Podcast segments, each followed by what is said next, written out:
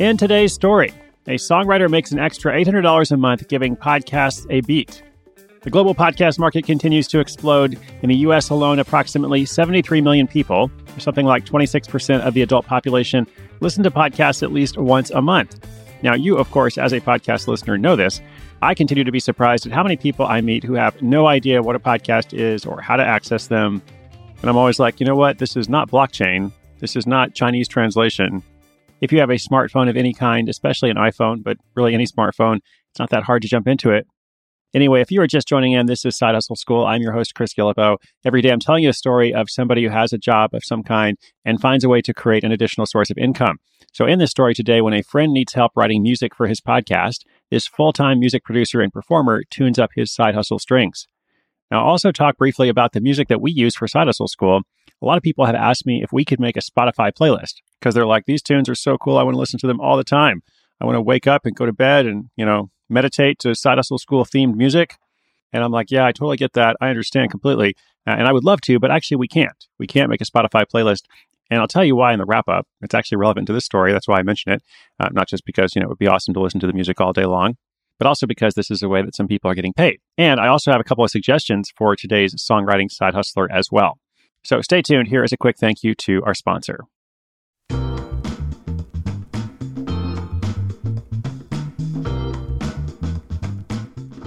As the old saying goes, without music, life would be flat. Justin Klump understands this better than most. A recording artist, songwriter, and music producer, he has a day job many people dream of. Justin is living that dream, producing albums as well as performing across the country from Portland to New York and beyond. He is truly his own conductor. But it isn't all upbeat. The truth of the music industry is that for every Justin Bieber selling out stadiums, there are thousands of others like Justin Klump making a modest living. While the former makes millions, for the latter, a side hustle can be a great way to bring in some extra money. So in early 2017, Justin spotted an opportunity. Like a hit song, it began with a strong hook. A friend of his had a colleague about to create his own podcast. That colleague needed someone to compose the music and do sound design for the episodes. The friend, knowing that Justin had been writing music for over 10 years, mentioned it to him to see if he'd be interested. They began working together a week later. Justin was happy because it was that chance to make some extra income, but it also provided a way to use his musical talents in a new medium. He loved working with a podcast creator to bring his vision to life. Helping him tell the story in the podcast medium was a great challenge. It was also fun to work collaboratively, since much of the time Justin works alone. Halfway through working on the project, Justin realized there was a market need here that he could help fill.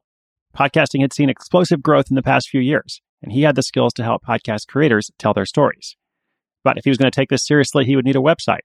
So he made one using Squarespace and paid a friend to create a logo. Justin called it podcastmusicandsound.com, and he would provide production, sound design, and original music. Since he already had all the sound equipment he'd need, his only costs were the creation of that website, the logo, and hosting, which came to a total of $200.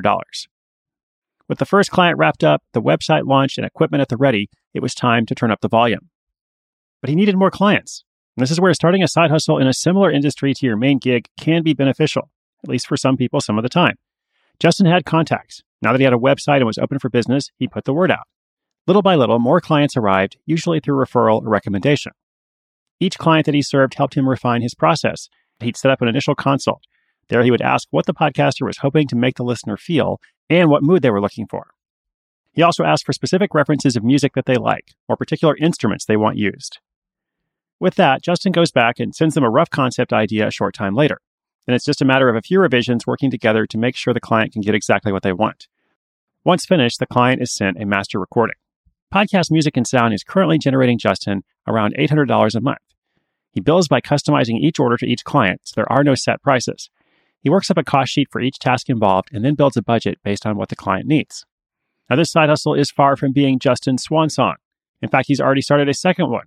After launching Podcast Music and Sound, he decided to start the Library of Music, to expand his offerings of original music and music licensing to include TV, film, advertising, and video games.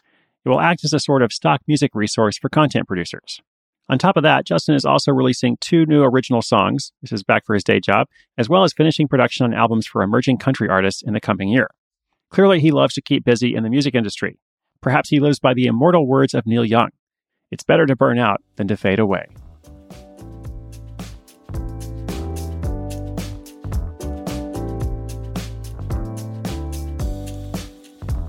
All right, so two things. First, an explanation about music licensing, and then a comment or a suggestion for Justin. That would be Justin Klump, not Justin Bieber. I don't have any suggestions for Justin Bieber except take care of your pet monkey. Don't leave him in a hotel room in Germany. Not a good idea.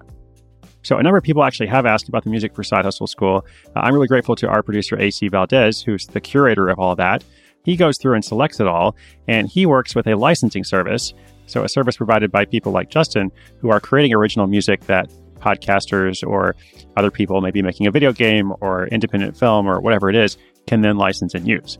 So the bad news is we can't just take that music and put it on Spotify, nor is it publicly available on Spotify. It's available for licensing.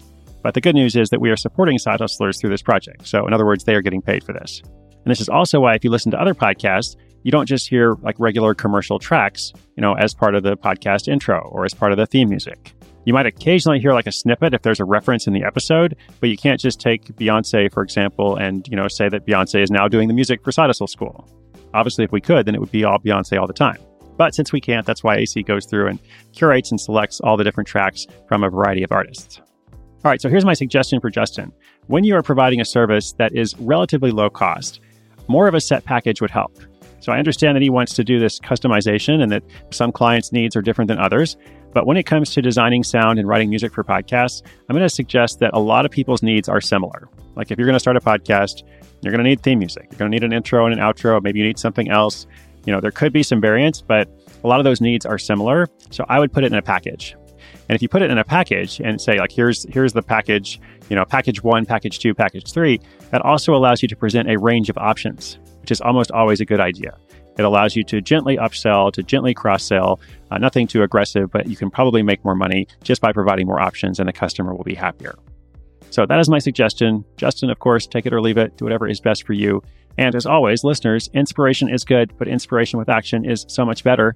Today's show notes, including links to Justin's service, as well as some music licensing links in general, if you want to read more about this, just come to sidehustleschool.com slash 689. That is for episode 689. Well, we are just cruising along and got so much more to come. In fact, tomorrow I think we have a special adults only episode of Side Hustle School. So stay tuned. Can't wait for that. Once again, my name is Chris Guillebeau, and this is Side Hustle School.